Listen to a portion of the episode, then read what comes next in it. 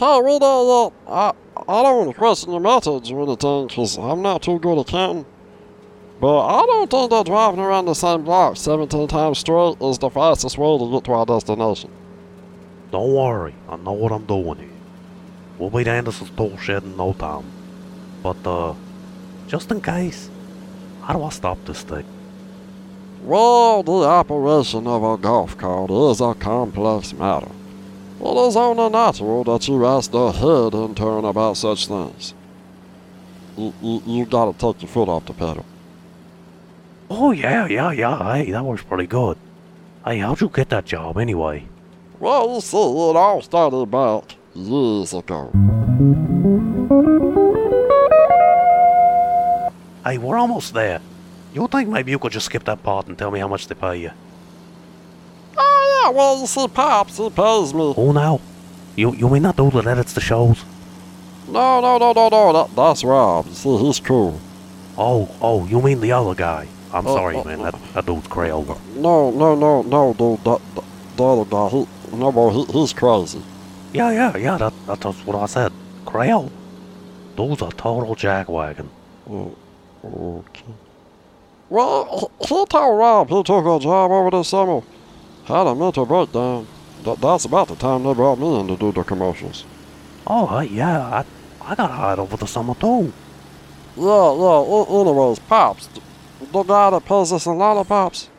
Oh, yeah, yeah, him. I like that dude, he's cool. Oh, yeah, yeah. I, I don't mean to brag, but I get three lollipops per advertisement. Whoa, holy mama. I only get one. Well, yeah, meatball of my talents deserves the finer things in life. Oh, yeah, yeah, hey. I'm a big fan of your work. The talk and roll? Mwah. Phenomenal. Oh, thanks. Yeah, I, I used that one on the Teenage Ninja Mutant Turtle show once. You ever seen that deleted scene with the meatball that, that rolls off the No plate of spaghetti onto the floor? Get out of town. That was you? Hey, you think you could teach me to do the hot dog sometime? Well, boy, that, that requires some extreme flexibility. Hey, I, I think maybe you're supposed to stop turning to the right now. 90 times is probably enough. M- maybe try left. Hey, that's what I was thinking. Right. It's almost like we're the same guy with just a different voice. Couldn't have said it better myself, boy. Anyway, my work has been described as a spectacle for the ages. Really? I was told the same thing about my catering work. I mean, nobody ever even eats it. You mean they don't eat any of it? Nary a morsel. Well, then it has to be good if they can tell without even eating it. Yeah, yeah, yeah, that's that's what I was thinking. Yeah, but, but who told you all this? Oh, it was an anonymous fan letter that I got. You gotta be kidding me, boy. Me too. Let, let me see your letter. Okay, here you go.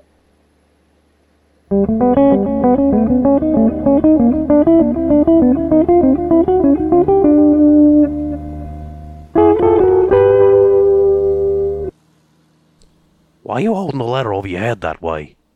I don't know. But, but, but these letters, th- they look like they came from the same fan. I mean, I haven't learned my whole alphabet yet, but they looked like the same letter with the same handwriting. Well, whoever it is, their taste in handwriting is Crayola good. I thought my taste the same way. Oh, yeah, oh, yeah, I, I cross my eyes the same way, too. Doesn't that hurt your head? No, boy, no. I mean, I cross my eyes when I'm writing. Hey, you, you probably shouldn't cross your eyes. I mean, they may stay that way forever. No, boy, I, I mean the letter I. I cross it when I write. But ne- never mind. The same phrases are used in this letter, too. Spectacle for the ages. Smorgasbord of eye candy? Yeah.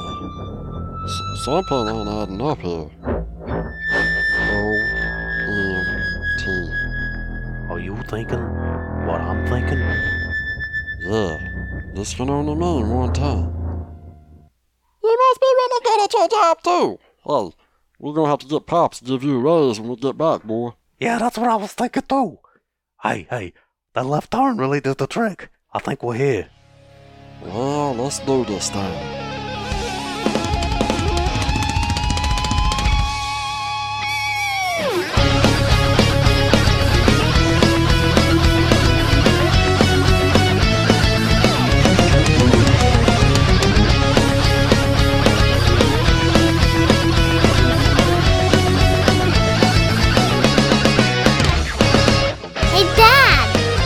Will ya?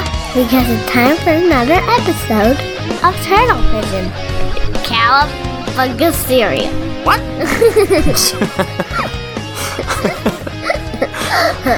Cowabunga dudes, you dudettes, and welcome to another episode of Turtle Vision. I'm your host Rob, and join with me, as always, is my partner in green screen crime, Mr. Kirk Leonardo. How are you, buddy? Konnichiwa. Uh, watashi wa sugoi. Ah, what did you say this time, man? I don't know. Sugoi means like really good or epic or something. I don't know. oh, uh. it's like it sounded good in my head. I don't know. You know, I just just crap spilled out of my mouth. I don't know. Oh, and that's pretty much the crux of our whole podcast right there. That's what we do. no, guys, uh, first of all, this is the first Turtle Vision episode of the new year. So, first of all, Happy New Year, everybody. Woo! Even though I know we did uh, Turtle Tales Radio Happy New Year, but this is a Turtle Vision Happy New Year, which is pretty much the same. But we are so glad that, uh, that y'all are back with us because we are watching episode three of the 2003 cartoon uh, entitled Attack the Mousers, which um, I know I've seen this one a few times, but it has been a little while since uh, watching this particular episode. So before we get right to it, um, going all the way back to February of 2003, I think it was February 22nd, I think, of 2003. What have you been up to, or have you been up to anything Ninja Turtles related, my friend? Um, listen to Turtle Recall. Listen to a little bit of Power Hour. Listen to Ninja Turtle Nerds, of course, because they put out the, the Ninja Turtle the the three Ninja Turtle three, recently uh, subtitled Turtles in Time, but not originally. That's right. And I, I can remember a lot of the stuff when they talk on the movie about that. Some of the jokes I had forgotten about, but they talked about the, the, the infamous joke, something I stepped on a frog or something. Oh, hope I it hope wasn't an of my- ancestor. yeah, and I was like, I can't believe I forgot that because I used to question because I don't remember if it was Sean or Kevin, but were like that doesn't even make any sense. And I remember as a kid always asking my dad, "What's he mean?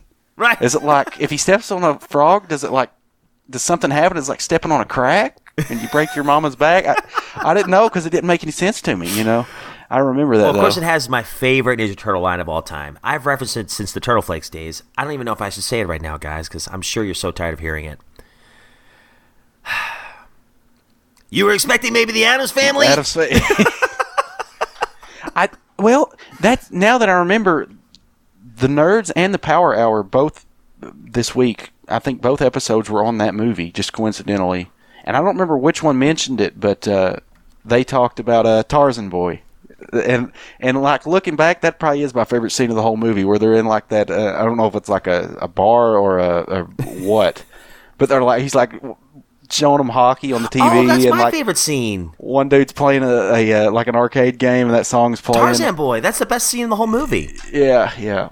Oh, yeah, and they're like, Kappa! Oh, I love that scene. I make my kids listen to it in class. So, uh, yeah, so as far as Ninja Turtle stuff goes, for me, I haven't really done a whole lot. Although I wanted to give a big shout to uh, my wife and I. We went on a, uh, gosh, first date we've been on in quite some time.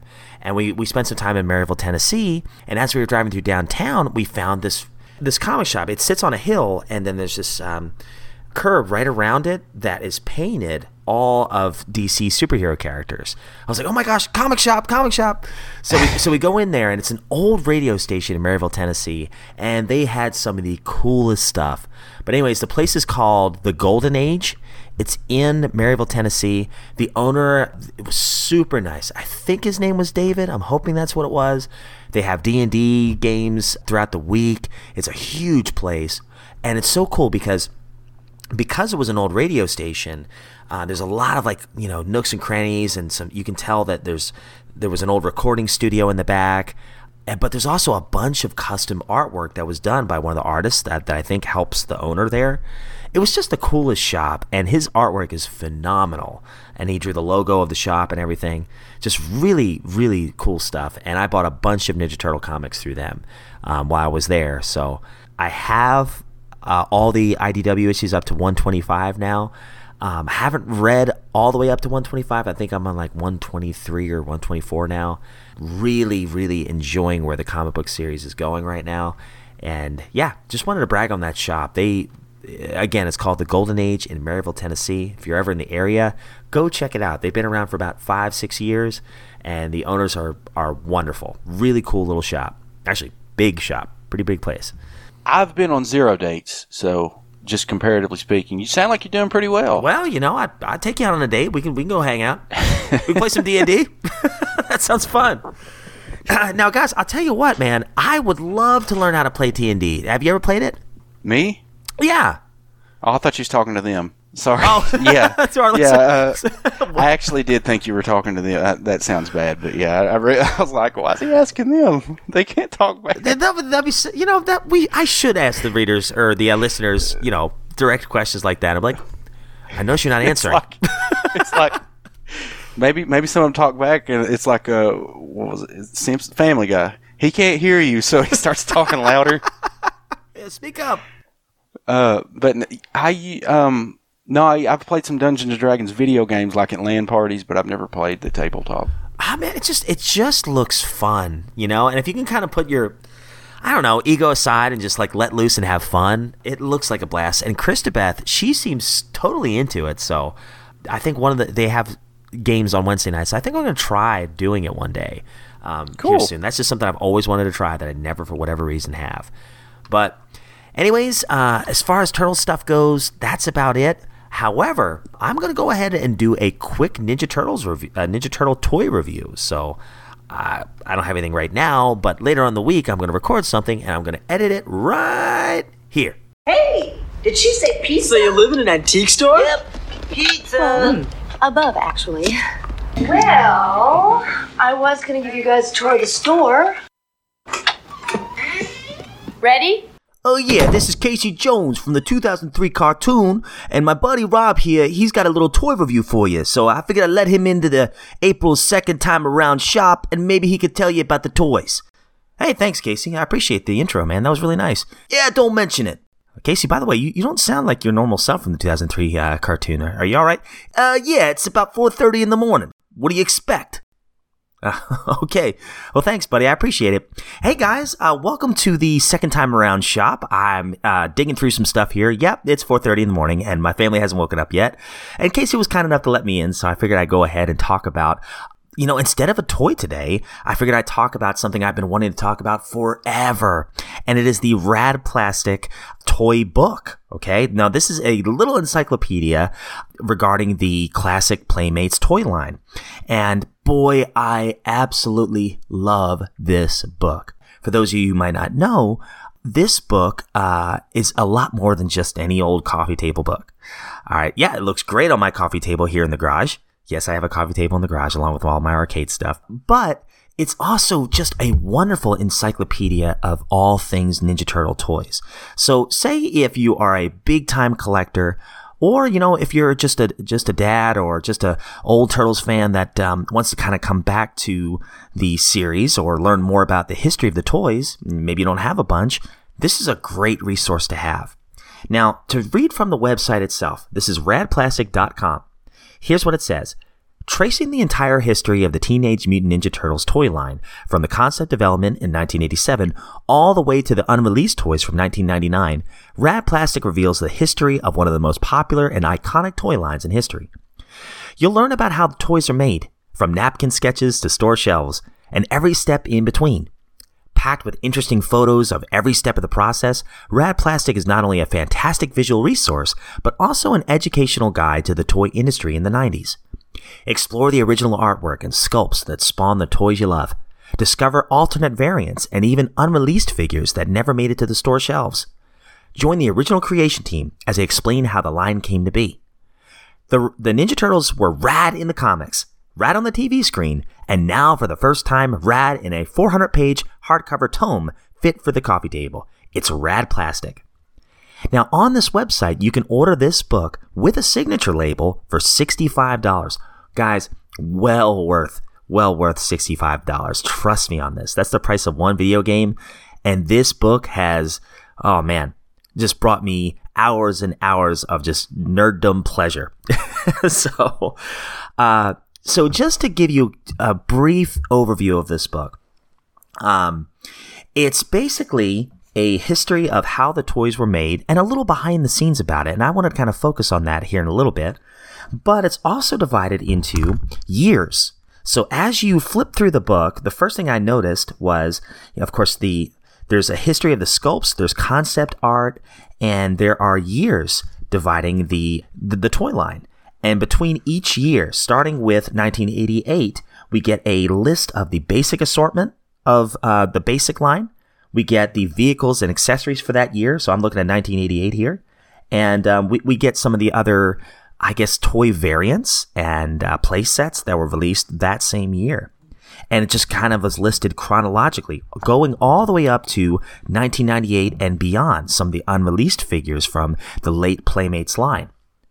But I wanted to go ahead and just dedicate just a couple of minutes to talking about the beginning, where it all began, because I was absolutely fascinated when I started thumbing through it this week, you know, really digging into page by page the content of this book. High quality.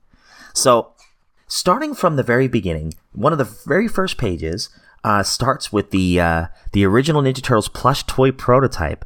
It was one of four that were made, and there's a shot of this one here. This prototype it was um, it was made by Henson Studios of Muppets fame and artist Tony Basilicato. It was used by Mark Freedman to pitch the license to various toy companies. Hey, Cookie, quit it! Sorry, my dog's on the little love seat here on the couch, and she's digging to China here. Quit it, kid. Okay, so I mean, I'm sorry, we're in uh, April shop. Excuse me. Uh, so, anyways, it's always fascinating to me. They've referenced it in the Turtle Power documentary, but here we get another uh, shot of this giant turtle on a stick. So I could just imagine Mark Freedman taking this giant turtle to various toy companies to, to see who would pick up the uh, the license of the Ninja Turtles. And I'm sure the uh, Kevin Eastman and Peter Laird kind of helped um, with the design of these these first turtles. And they do look like the comic turtles because there's no pupils. But yeah, just what a I can only imagine what the uh, toy companies uh, were thinking when they first saw this giant turtle on a stick. But what really caught my eye was the origin story of what they were pitching for the toy line. Okay, so I learned a lot about uh, two creators when I was thumbing through this book, and that was John Handy and um, Mark Taylor. And what, what's fascinating about this, if you turn to page four and five, I'll just read um, some of this here. I'm not going to read all of it, but I'll read um, a little bit of the origin story for how they were going to pitch it to toy companies, the toy line. It says, so Playmates, under the direction of Bill Carlson and Karl Aaronian, the head of marketing, started the concept development to figure out what the line was going to be like. Marketing was heavily involved in the creation of the process, says Aaronian. We had two designers working on the line, John Handy and Mark Taylor. Handy, who did most of the early designs, recalls why he believed the Turtles would be a success. And I thought this was fascinating. The best driving force for a kid wanting a toy is that there's an emotional void in their life that can be filled by that toy. A beautiful sales technique. It was the concept of the emotional triggers for boys. There is no stronger emotional trigger than courage.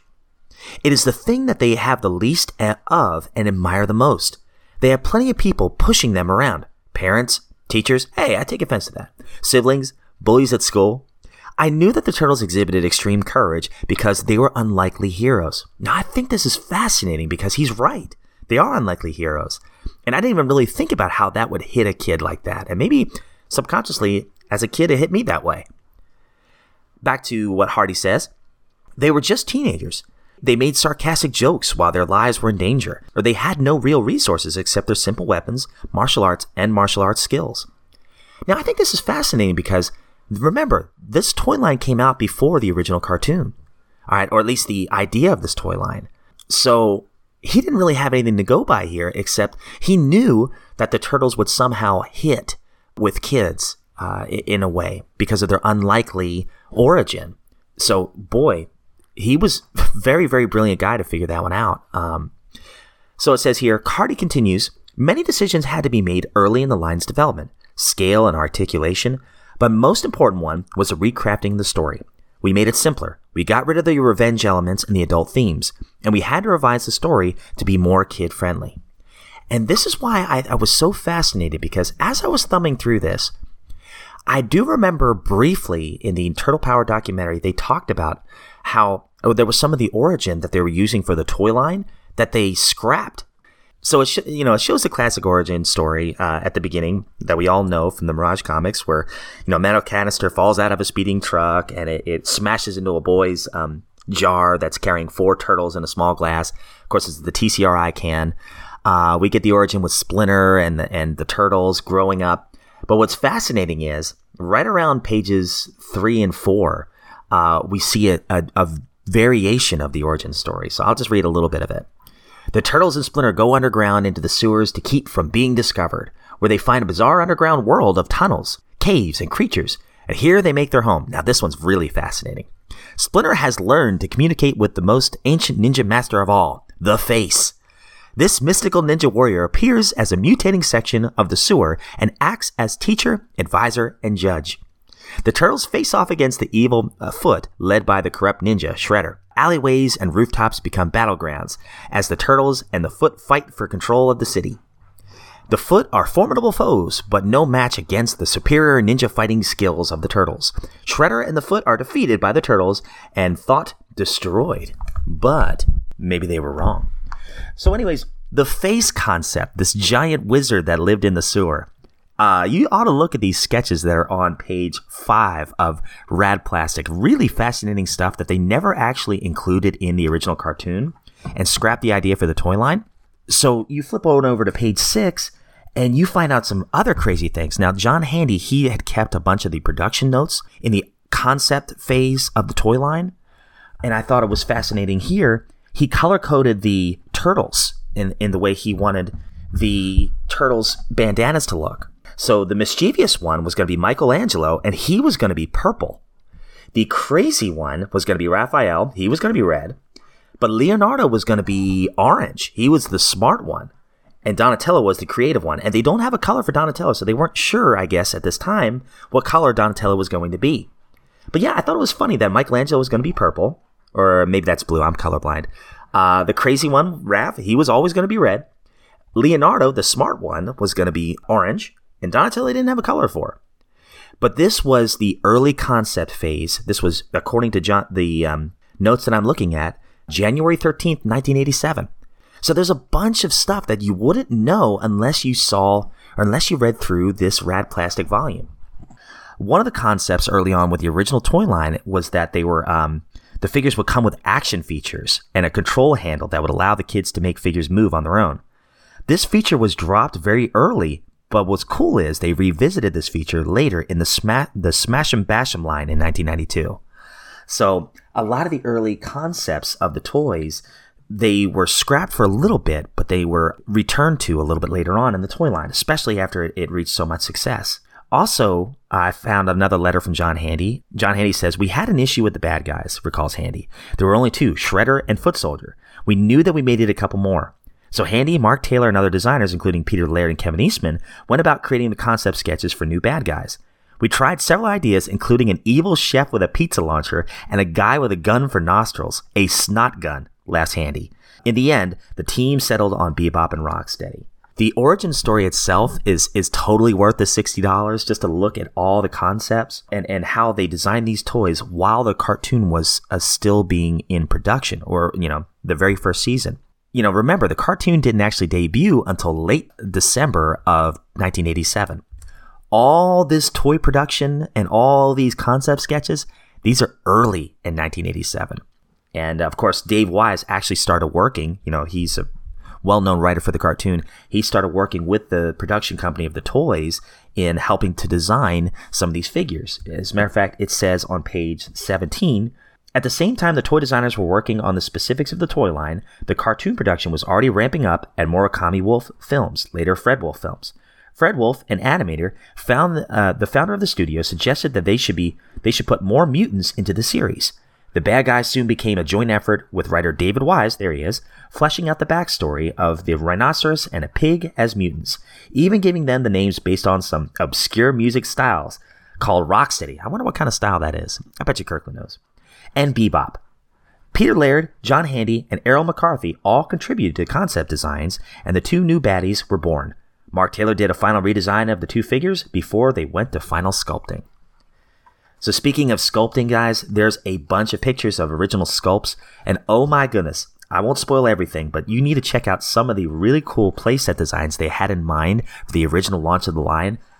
Absolutely fascinating stuff. And remember Face? Well, they even had a toy playset design with Face, the legendary wizard that never came to be. And that, guys, that's just like the first 25, 30 pages of the book. This is a 400 page book. So, as I said from the beginning, if you're a hardcore fan of the Turtles and, and a big collector, this is a must have.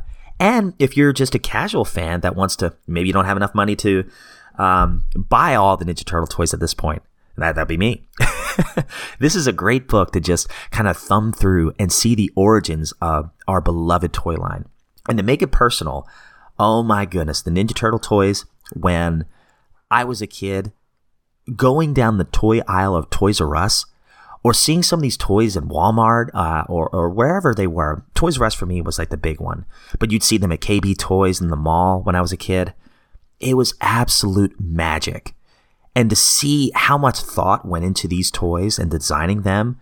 Um, oh, and the packaging, they talk about the packaging itself and how uh, it was kind of one of a kind having the turtle bust through the card. Oh, and they even wanted to include a, uh, I guess, Playmates original comic book that came with the toy originally. Uh, that's so fascinating. Uh, all the things I've learned just thumbing through the first 50 pages. The actual design of the book is beautiful. You know, really, really colorful pages. Like I said, it's divided into years, starting with 1988 and working all the way up to 1998 and all the unreleased figures. And for $60, 65 if you get it signed, well worth the price. So if you want to check out this book, it's on radplastic.com. You can order it direct from the source, or you can buy it on Amazon as well. And there's a couple of UK shops online I noticed had the book as well. So it is available, and I cannot recommend this book enough. So guys, I, it's about 446. I guess I better get out of here. Casey's kind of, you know, he's looking at me. He's like, all right, wrap this up. So uh, I better get off here. But guys, I hope you have a wonderful week. Go check out Rad Plastic. It's well worth the money. And as always, cowabunga. Now, back to the show. Hey, Matt, where are you going? A movie. That okay with you? Yeah.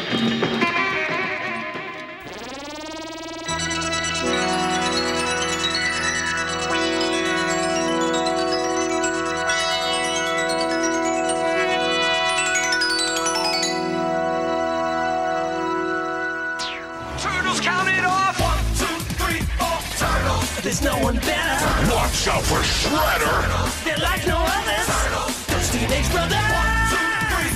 One, two, three, four. Teenage Mutant Ninja Turtles. That was a great review, Rob. Why, thank you so much, man. I'm going to keep this as general as possible because, well, you heard the review. You already know what it's about. I just want to say I would give that review. I don't know what. You, well, your rating of that toy, I would rate it somewhere between a zero and a ten. And I would say that you're accurate in that rating, and I appreciate ah, that. Thank you. All right, guys. So today, as I said at the top of the show, here we are talking about the third episode of the 2003 series entitled Attack of the Mousers. This episode debuted on February 22nd, 2003, and it had 2.12 million views on the 4Kids website as of 2007. Very impressive. A lot, pretty, pretty big audience for this one. And um, from what I remember of it, I know that April had run into the turtles and she had fainted. It's classic April in the uh, early comics and the movie and everything else. And I think, if I remember correctly, this episode references the movie a few times. I think Michelangelo even says in this one, you know, can we keep her? Which is a classic line that I always loved. Um, but yeah, this is a episode written by Eric Luke, who wrote a lot of the episodes of the 2003 series. Uh, supervisor producer was Lloyd Goldfine. Producers Gary Richardson, Frederick F- uh, First, Al Kahn, Norman Gro- Grossfeld, and uh, Thomas Kenny, and is directed by Chuck Patton. This is after the episode A Better Mousetrap and before the episode Meet Casey Jones. Uh, so we won't get him in this episode, but he's coming up. So, with all that, these episodes, as of right now, as we're recording this on February 11th, the episodes are still on YouTube. We're hoping they'll stay on the YouTube for a little while longer. But, uh, you know, obviously with Paramount, is it Paramount Plus, the app? Yep. Yep. uh, who knows how long they're going to be on here. So try to watch them while you can, my friends, and we'll leave a link in the show notes so you can follow along with us. So, with all that said, we will go ahead and click play in. Hang on, let me read- I, I need the link. Oh, did I not put it in the studio? Oh, yeah, you sent it. I'm sorry. Oh, you good? I, I, I just hit YouTube in my browser and it brought me up to Technodrome. So Oh, anyway, Technodrome. Let's kick shout. I guess I need to clear my history because it's just that's been forever ago. All right. Well, guys, we're going to go ahead and click play in five, four, three, two, one, and click. A very wise frog once said, "It's not easy being green." And but Michelangelo's narrating for us. half of it. In Is the it past Michael 48 Sinterli- hours, my Nicholas? brothers and I have been attacked by killer robots, had our home caved in on us, and had a serious butt-kicking ninja battle with some deadly ninja assassins. We made a shell-raising escape in an armored Shell raising. Mm-hmm. Found a new place to live. This is Love their uh, love their lair in this in this series. Yeah. more killer robots. Remember they mentioned on the Ninja. Well, maybe it was Power. One of them mentioned that the train station Yeah, from the second movie, layer right? was was the, was well in the third. It mm-hmm. was the, they thought it was the best layer, and I gotta agree. yeah, I, yeah, looked awesome. it's really wide open. I love the old subway trains that are in there, Yeah, and that wall, that one wall that Splinter hides behind because his lower half is never finished. they mentioned that too. All right, here's our intro song. the uh, eye shots are strong with this. One. Oh, absolutely. Jim Lawson would be proud. Oh, and speaking of Jim Lawson, and speaking of the Mirage Crew, this is kind of a sad note, but if you've followed uh, Jim Lawson on Facebook, you know, wonderful, wonderful friend of the show, um, just a, you know, I mean, a pillar in the Ninja Turtle comics. The Mirage Studios are officially closing down now. I mean, they, they've been out of production for quite some time, but the actual building is being cleared out right now. And Jim Lawson showed what his studio now looks like. He's just got a couple boxes left, and I think he's going to be moving out within a month or two. And it's very, very sad. It's an end of an era, but it's it's the beginning of a new one. I mean, Lawson's still drawing, still writing comics, and um, I, I just wish him the best of luck and cannot thank him enough for everything he's done for the Turtles. Mirage Studios is super special in my heart and, and for so many fans of the Ninja Turtles. Hi. there we go. There's the. Please don't do that. Can we I keep her? really like the way these turtles look. Oh, they look awesome. Three fingers. I'm asleep. I'm asleep. I'm asleep. Why don't I ever dream of Harrison Ford? Going very well. Hey, come on. We don't have much practice talking to humans. I like how they all have like. I know all their eyes are white, but like Leonardo especially has a uh, very. You you can de- even if he had his mask off, you could probably still tell that it's him. Yep. They all kind of have different shaped heads. Different shades of green. Yep. First, I thought they were for cleaning up the city's rat problem. But then I got suspicious when Dr. Stockman said, Oh no, I'm talking to it. What? I'm talking to it. To you! Okay, April. You are talking to a giant, three fingered turtle. The only logical explanation is that you're dreaming. So everything's okay. Hello! Hello, April. How are you doing? Oh, I'm fine. I don't really remember this part. Uh, well, I've never seen it, so. Oh. oh yeah. Then perhaps you are ready to answer. Oh, she faints here. Listen, lady, put some clothes on and start talking. Oh, she fainted. Oh, this is great. You are violating dress code of the sewer. Why do they always faint when I show up? Yeah. That's that's always how it happens too, Exactly. Yeah. Somebody get me when There's an old iPod. up. Did you see the uh, keypad was shaped like a like a like an octagon, almost like a turtle shell? Oh, I didn't. Very nice. Very subtle. Gosh, I tell you, these this animation is. Can you believe this is almost 20 years old? It was a good time, man. Absolutely. And it, you know, it's like it's not what you think of when you think of like oh stunning animation, breathtaking, but it just holds up really well. Really does. You know, There are the Mousers, beginning their first heist. Yeah, and honestly, that was CG, but it fits in like really well with. Yeah. I think we mentioned earlier, like on one of the first episodes, like the the, the lighting, like that. There's less like detail in the turtles, but the lighting they use kind of helps to go a long way. It really does. I need to get me some of those. Yeah. I love that they just kind of, you know, claw onto things and walk upside down.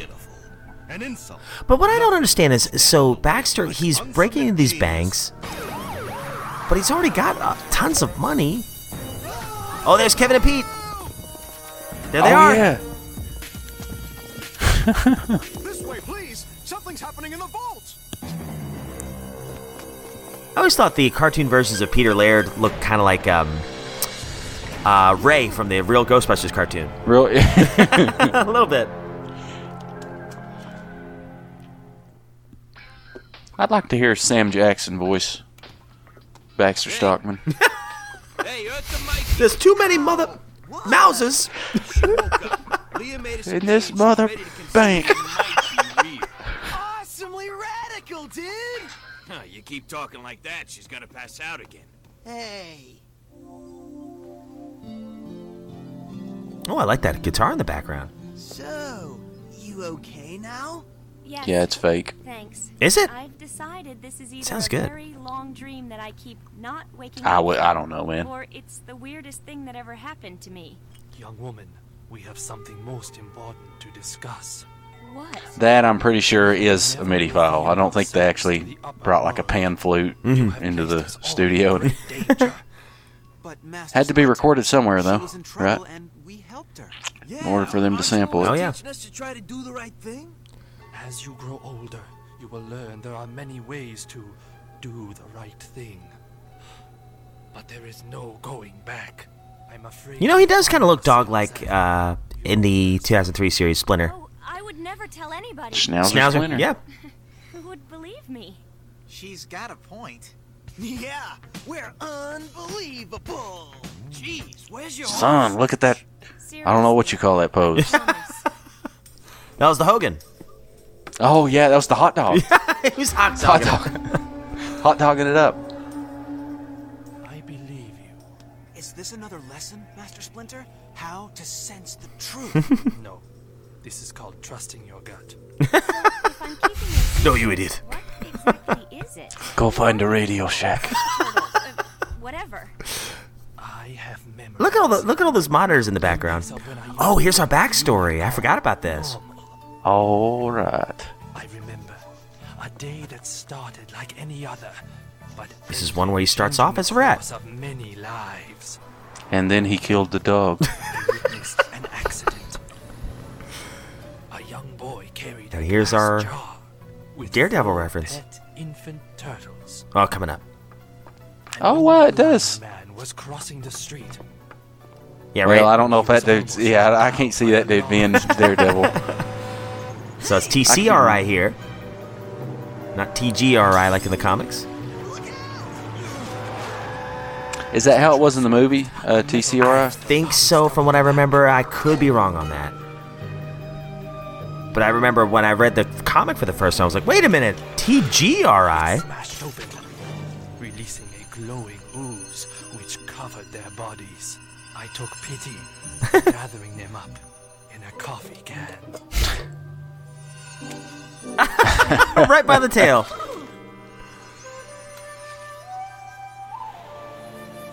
I took them to my burrow.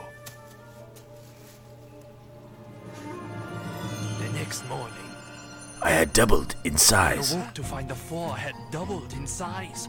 The ooze had affected their growth. I like the one with the mouth hanging open. Me also, making me You know it's Michelangelo. more intelligent. they followed me everywhere. I couldn't get rid of them. Above ground. I knew the people of the surface would not understand. We are so different. I was amazed. And I'll tell you what, this is such an absurd idea. Isn't this crazy that this blew up the way it did? I know, dude. They actually Like- spoke my name. Uh, listening to some of the comics and stuff, like some of the shows on the comics, Yeah. it's like, it's like, if anybody else wrote this, it'd be like, what were they thinking? Right, exactly. You, You know, you, it's like- you wouldn't think it'd be it would have blown up the way it did, but it sure, gosh, it just hit. And I It's kind of like you, you want to be, you want to be a fly on the wall during like the pitch meeting. right, right. Well, we're gonna we're gonna take turtles, and we're gonna make them really big, and then we're gonna send them through time. of stealth and power. Sound a little like Ice King there, but uh.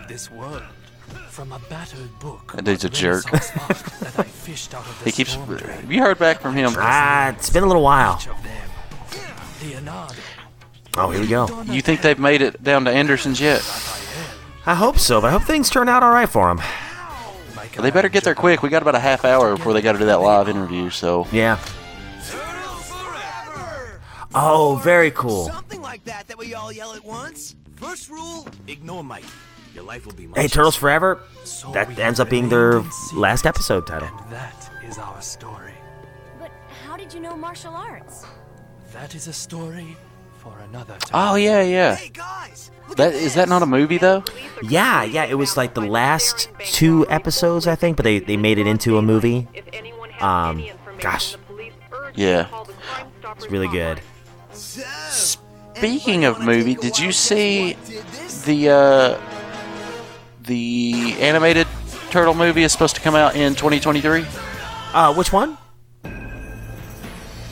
The the animated one that Seth Rogen's producing. Stockman talking about. He's got the Which one was it there, Kirkland? banks. What do you know about this Stockman guy? The animated one Seth Rogen's producing. He's also nuts.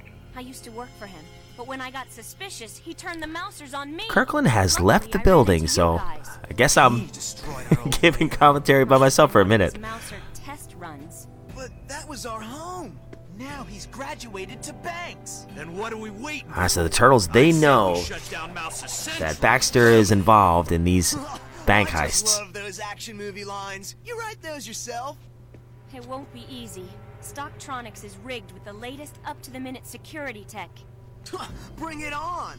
Allow me to introduce our very own secret weapon, the Techno Turtle himself, Donatello. Take a bow, Don. Ah, cut it out. Can we go, please?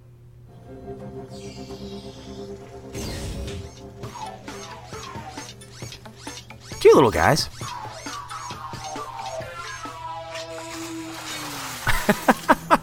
it's an interesting choice in, in uh, how to dump those.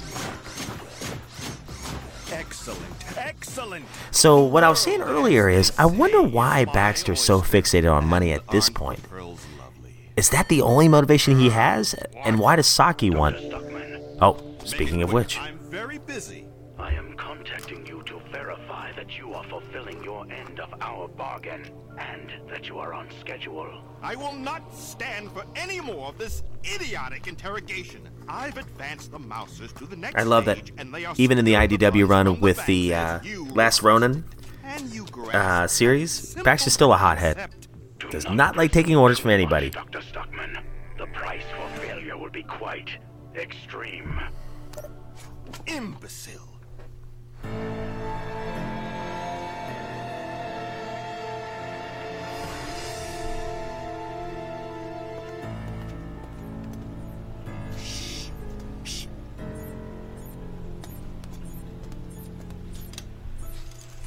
Alarms in the sewers? Is this guy paranoid or what? Will you shut it? I'm just saying. Could April and I have some quiet? This is delicate work. Ooh, April and I. This is delicate work. Give me a break. So could this possibly be a teaser that Donatello might have had a little thing for April even in the 2003 series? I don't know. Is this the place? There's a computer. Gosh, I'll tell you what, the animation on the series has really aged well. I mean, I know we say it all the time, but for 20 years old, it still looks great and sounds great. Right. Hey!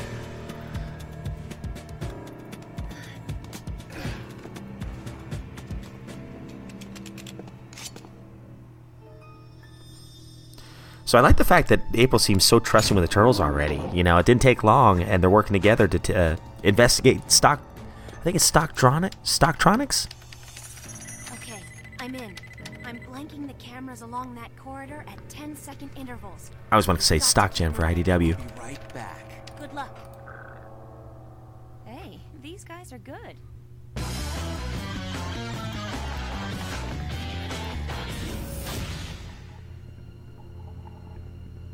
Oh, this reminds me of the battle in the Technodrome from the 1987 cartoon. Where it's just wide open, you see all these crazy robots attacking. Knowing Baxter, he's probably got the same kind of machinery going.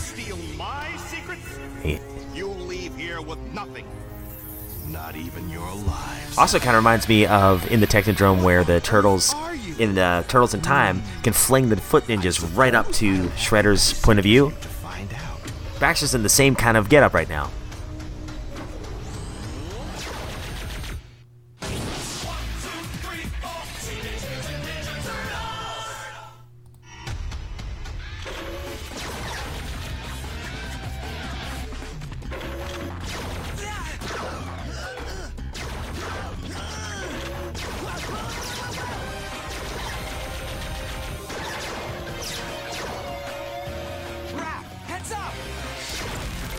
Blocks it with the swords. Very nice.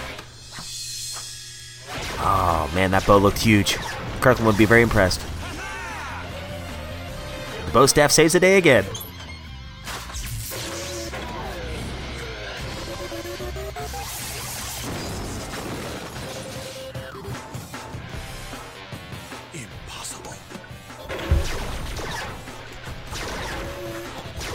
So Kirkland has been kicked out for a second. He says he can't get anything to work. So I'm going to try to text him back and say, I believe in you.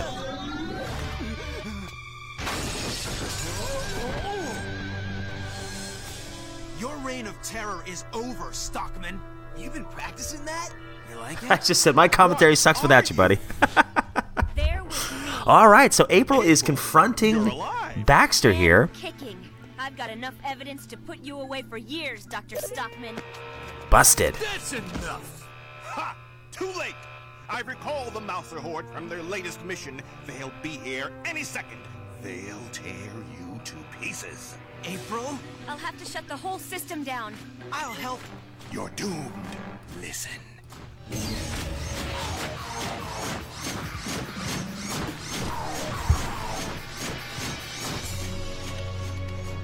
April. Now's the time. The system isn't responding.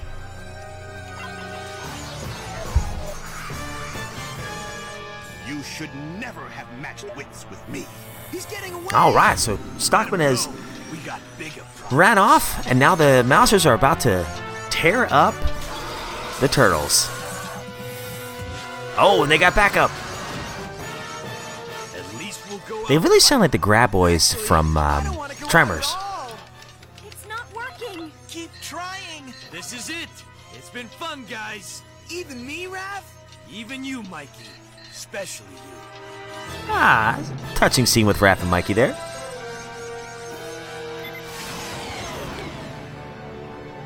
Kirkland, can you hear me? Can you hear me? Yeah, I can hear you great. I didn't change anything, man. It was the studio. Really? Yeah. Huh? Did you get kicked out or something? No, like I was. I've been sitting here watching this the whole time. Have you? I could hear you for most of it. You're, you're saying I left the building, and then eventually, like I couldn't hear anything. Oh, that's so strange. Yeah. Huh? I mean, it said it kept yeah, recording. it's been buggy lately. Uh oh, self-destruct sequence. So I've been rattling on. I don't know if the microphone's going to pick up any of my commentary or yours or who knows what. But uh, any thoughts while you're watching? Uh, no. You know what this reminds me of is is oh they gone. They're not going to be in episode four. But this this reminded me of the the scene in the Technodrome of the Turtles in Time game where you can take the foot soldiers and throw them up. Oh Yeah, yeah, and like uh, where you're fighting Shredder. yeah, right. Yeah, and you kick and show. Absolutely, me Meatwad. There's Hun. Oh, everything is proceeding exactly as I planned. Perhaps you'd like to explain. So was that is that a slicked back like ponytail or has he got a mullet going? Um, I believe they call that a Kentucky waterfall.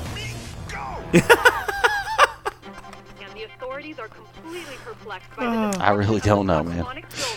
All right, so Hun, yeah, he's taking Baxter back to uh, Saki, and the turtles are back at their lair after the Stocktronics lab has blown up. I'm Not exactly sure. We'll help you I cannot believe that's Ash Ketchum. You guys, you've all been, well, great. And by guys, That's a pickup line if I ever heard one. green talking turtles and a giant talking rat. Here's to the new team. And they give it cheers. Wow, this episode's almost over already. Jeez. The whole thing was Yep. simply a uh, minor setback. With your Oh, continued Saki's not gonna put up with this. Research can continue immediately. I'll be back at work. Oh, Monday morning. You must pay the price for failure, Dr. Stockman. One arm.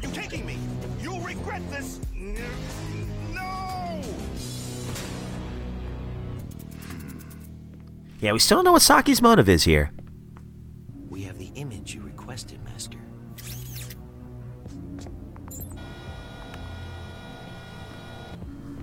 Kirkland, you still with me? Yeah.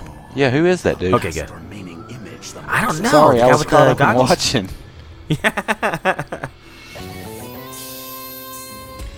These are the ones. These creatures.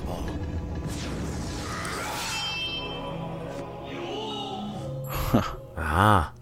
And there you have it. Boy, that boy, that went quick. So we don't really know a whole lot. I, I, I like the backstory. I thought that was really cool. The animations that went with it were really cool. Um, it was a good setup kind of issue. Nice introduction for uh, April and the Turtles, and they got along well. Um, and it's a nice reference to the original comics with April being the scientist working for Baxter. And I remember thinking when I was a kid, why is she doing all this? She's so different. But it makes so much more sense when you read the comic books.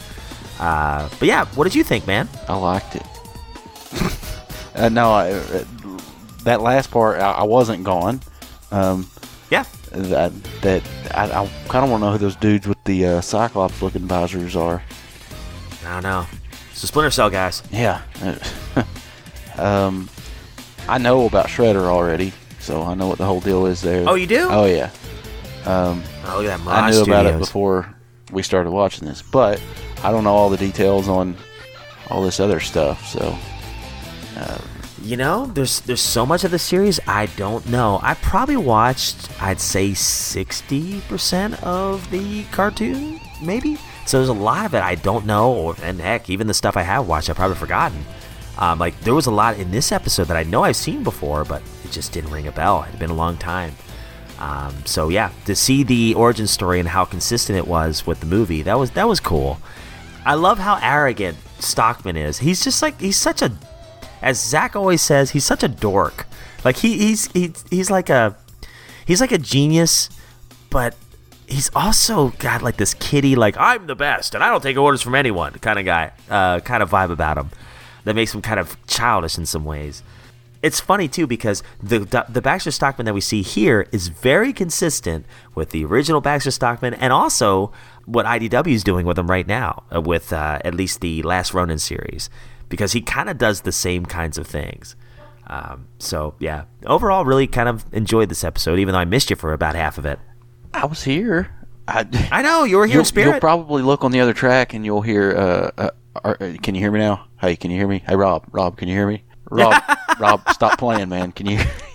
It was all an elaborate prank. Because I was like, did my microphone die?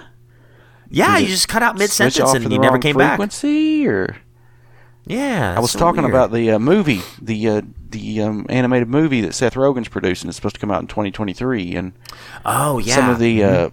they probably are fake, but some of the posters suggest that Bebop and Rocksteady will be in it, and Krang will be in it, and Oh, see, I didn't know any of that. Huh? it's probably fake. Never know. Yeah. Well, uh, guys, that was a quick episode. I keep forgetting these Turtle Vision episodes are very, very quick. So we thank you so much for for listening along with us and watching with us. And yeah, again, this was Attack of the Mousers. It's on YouTube, and uh, yeah, you can just watch right with us while it's all still on there. The next episode is Meet Casey Jones, which debuted late February, or I believe it was early March of 2003. Another great episode. I do specifically remember Casey Jones, that episode. And I don't know if Angel is in that one or if she's in a later Casey Jones episode, but we get to meet our new character. I think she debuted in the 2003 series, Angel. And she's a big character in the IDW comics now, so that's kind of cool. So, with all that, guys, if you have any feedback regarding today's episode uh, that we watched, uh, you can send us an email at turtlevision03 at gmail.com, or you can always give us a call on our TurtleCom hotline at 865 309 4875. We are on Twitter at TurtleVision03, and uh, I believe it's the same handle for Instagram as well. And you can always join our, our Facebook group page at facebook.com slash groups slash turtlevision. I don't know if there's a 03 on that. I'm not sure. But check out our show notes. You'll find out. But guys, we thank you so much for listening. Stay tuned. We got a lot of cool things planned. I know that we're hoping to have the, the Last Ronin. Of course, the epic conclusion of The Last Ronin's coming out. We're trying to line up maybe, possibly, fingers crossed, some interviews regarding that series. Uh, I know we were in talks about it a couple months ago, and I'm going to kind of follow up with that, and hopefully we can get a few, uh, maybe some names that are involved in that book on the show. Fingers crossed, we'll see. And then uh, Kirk and I will be covering the next uh, issue of the Tales of TMNT Volume uh, 2. I think it's issue 6 now. Oh, and some Booyaka Tales episodes are, are coming up. As a matter of fact, right after I get off of here, Zach and I are going to hop on and uh, talk about IDW issue 121 and 122. So, with all that, my friend, my my good buddy, it was so great to catch up with you. We we talked for a good hour before we even pressed the record button. so, yep. so even though I didn't get to talk to you for 15 minutes, you know, I, I, I, was it was very good for my soul to talk to you for like an hour before that. So, with all that uh, aside, my friend, what type of pizza are we going to have to close out another totally tubular episode of Turtle Vision? I was thinking we might have some hot dogs from Anderson's Tool Shed. Because he's just hot dogging it away, huh? Do you, do you, you know, I'd say they probably made it there now. You might want to, you might want to go live. Yeah, yeah. I think you're. I think you're right.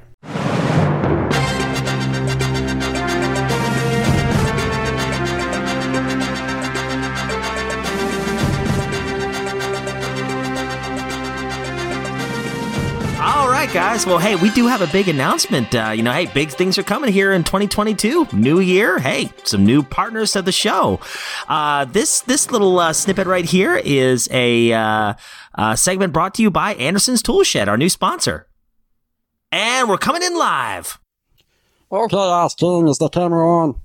I think so. Does you shake it? I'm not so sure that's how it works. Just shake the thing and come on. We are here today with the two cooks responsible for the magic at Anderson's Tool Shed, Beaver and Buttface. Uh, it's Beavis and Butthead. Oh, yeah, yeah whatever.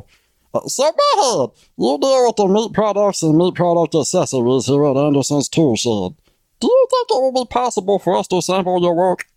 Uh, okay. Uh, here you go. Mm, that is a tasty hot dog. You know what they call those in England, don't you, boy? The Oscar Mayer Royale with cheese. Here, Oscar, try. Oh, yeah, that's a tasty wiener. you said. Hey, look over there, it's Beavis cooking up the secret sauce. So, Beavis, you think that you could tell us the secret ingredient in the secret sauce? well, I'm sure it's not as gross as it sounds. So, Butthead, uh, uh, back to you. Tell us about the magnificent working conditions here at Anderson's Tool Shed. they don't pay us enough. Oh, no, uh, uh. Dang it, get out of my shed. Uh, uh, me what? Old man Anderson's in the parking lot and he looks a bit disgruntled. Okay, let, let, us go to plan B. We, we're gonna make you boys look real good and get you a raise. You, you just play along. We, we'll do the work. T- turn off the camera, Ice King. We gotta do some heroic stuff here. Uh, how do I do that? J- just shake it and turn it off. It, it's not working.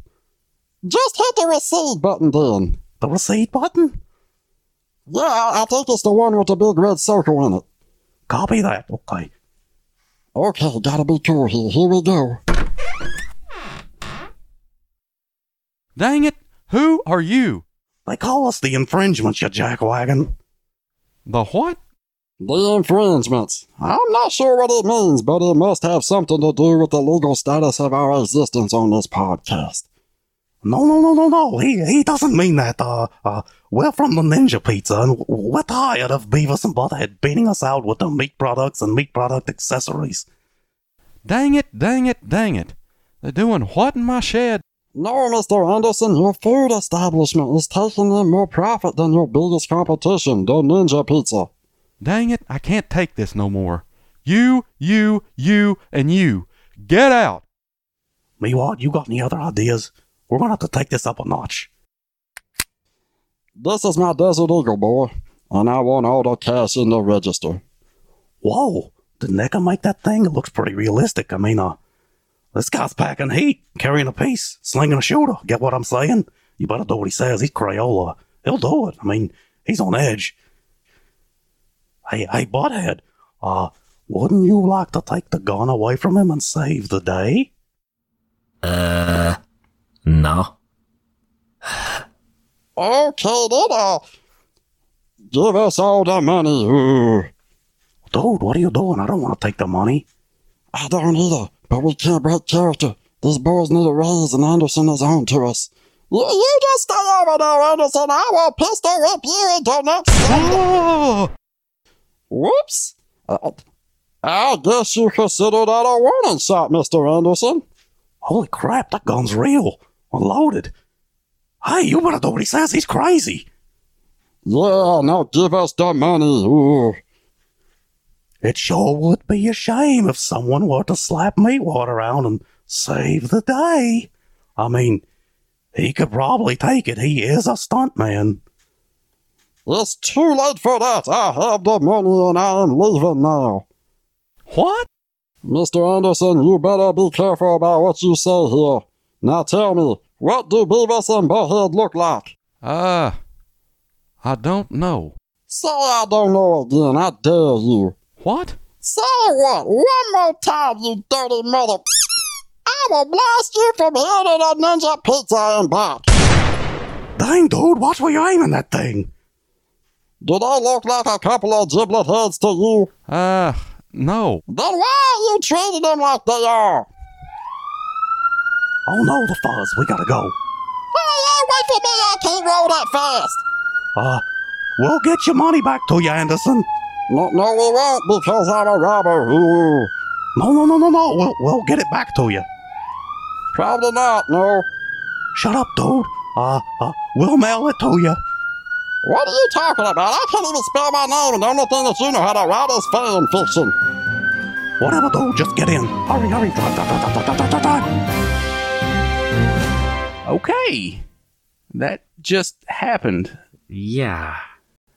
Uh, so I guess go support Anderson's Tool Shed, or or don't, especially if there's any yellow tape hanging up. Just don't tell them we sent you. I think, you know what? I think it's only fitting we go with hot dog pizza after that. What do you think, man? Yeah, uh, we're gonna have to be putting hot dogs on our pizza after the deal falls through like that. Yeah, amen, man. Well, guys, thank you so much for listening. And on behalf of Kirk Leonardo and myself, here's to hope you enjoy a mega. Oh, here's to hope you enjoy your friends, enjoy your family, enjoy a mega slice of hot dog pizza. Cowabunga, dudes. Yoichi Nishiwo, Sagoshi, whatever. See you next time. It's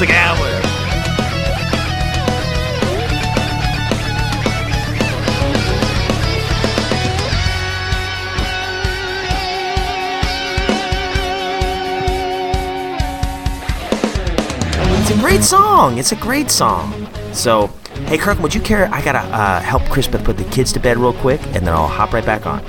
Yes, I will vamp. All right, man. I will be right back. All right, so everybody, back in the day, people used to think that the Earth was the center of the universe. They called that a geocentric. Well, now the model is called geocentric model. A geo or G being the Greek for Earth, centric, you know, being the center, things revolve around it. Um, geocentric. That means Earth's center of solar system. We know that that's not true now, but uh, you know, uh, dude named Ptolemy started it way back. This is way back. Memes were going on back then. When I say meme, I don't mean the picture with the funny words, haha. I mean an idea that's repeated so many times it's accepted as truth.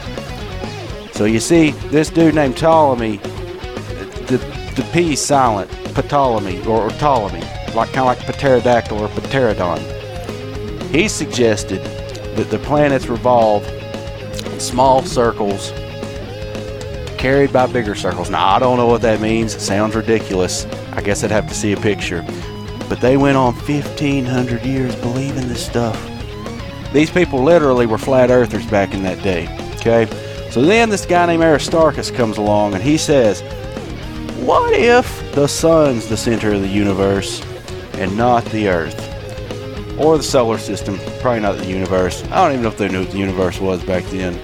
But he got shunned for it. And then the original Bra, this guy named Tycho Brahe and his assistant John Kepler, they came along and they said, Look, the planets, they revolve around the sun and they don't go in complete circles. And they got shunned by everybody. But then this dude named Galileo comes along and he's like, Isaac Newton, come visit me at the end of the Black Death or the bubonic plague, whatever it's called, because it was still sweeping through England. So Isaac Newton goes and visits him, and he's like, "Look, dude, I'm looking to prove that uh, Tycho Brahe was correct. I've invented, or I've, I've improved this telescope." And Isaac Newton's like, "Ha ha ha! I've already done what you want to do. I've seen Venus through my own telescope, and I used calculus to project its trajectory." Rob, are you back? Rob's not back, so I'm going to keep going. Now we're going to talk about Let's talk about the Power Rangers. See, back in the day, Zordon and Rita, they were. It sounds like Rob's coming back. I'm going to stop talking. Okay, my friend, I'm back. All right, man. I, we just sit here in silence, dude. There's. Say what? I, I, we just. I couldn't think of nothing to say. We just sit here in silence. Sat here in silence. Sorry. Who, what do you mean, we? Uh, the, the viewers and I. Um, uh, Oh. Well, Darkness, my old friend. We sit here in the sound of silence. Ah, very good, very good. Good song. Yeah. Great song.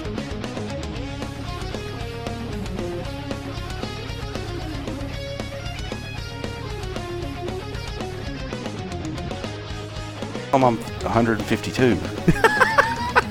I'm older than one kid's dad. Like I went Yeah. to school with him, and I'm, I'm just like, geez, I am old.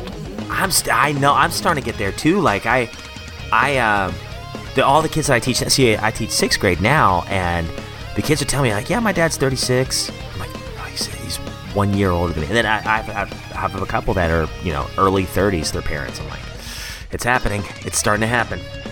And I, and it's funny because like I used to lie about like you know my age being 55, and of course I started that again this year.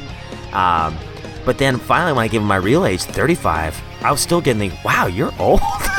Dude, and it's crazy. Like the age they'll project, they'll say, you're not 152, you're not 52, you're 35. And they'll guess older than I am because I've got some gray hairs coming in, man. or they'll say, you're just in your 20s. I'm like, man, you guys are really bad judges of age. but yeah, dude, it's crazy. It's like,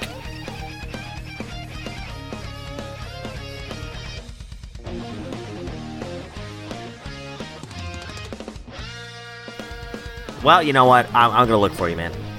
but you, I'm like, you man, may, I know you may guy. not find me. oh, very well done. I'm pretty good at hiding. Oh, God. well, you know, uh, you would you would have appreciated this one. Uh, one of my students said today, uh, what they say?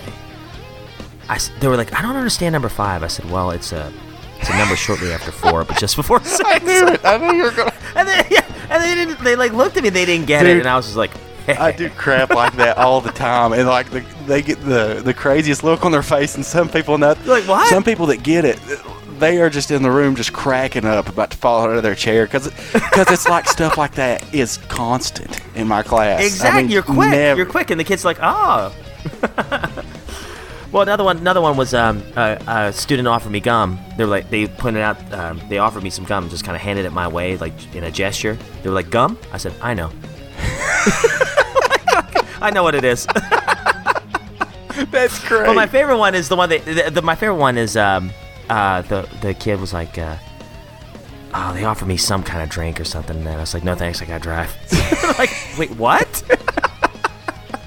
They, uh, Uh, so, but the little things like that, they're like, huh? we uh, I love, I love doing stupid going stuff over like that. models of the solar system. Uh, we was talking about Ptolemy, and he's got a P at the front of his Mhm. name, you know, like pterodactyl.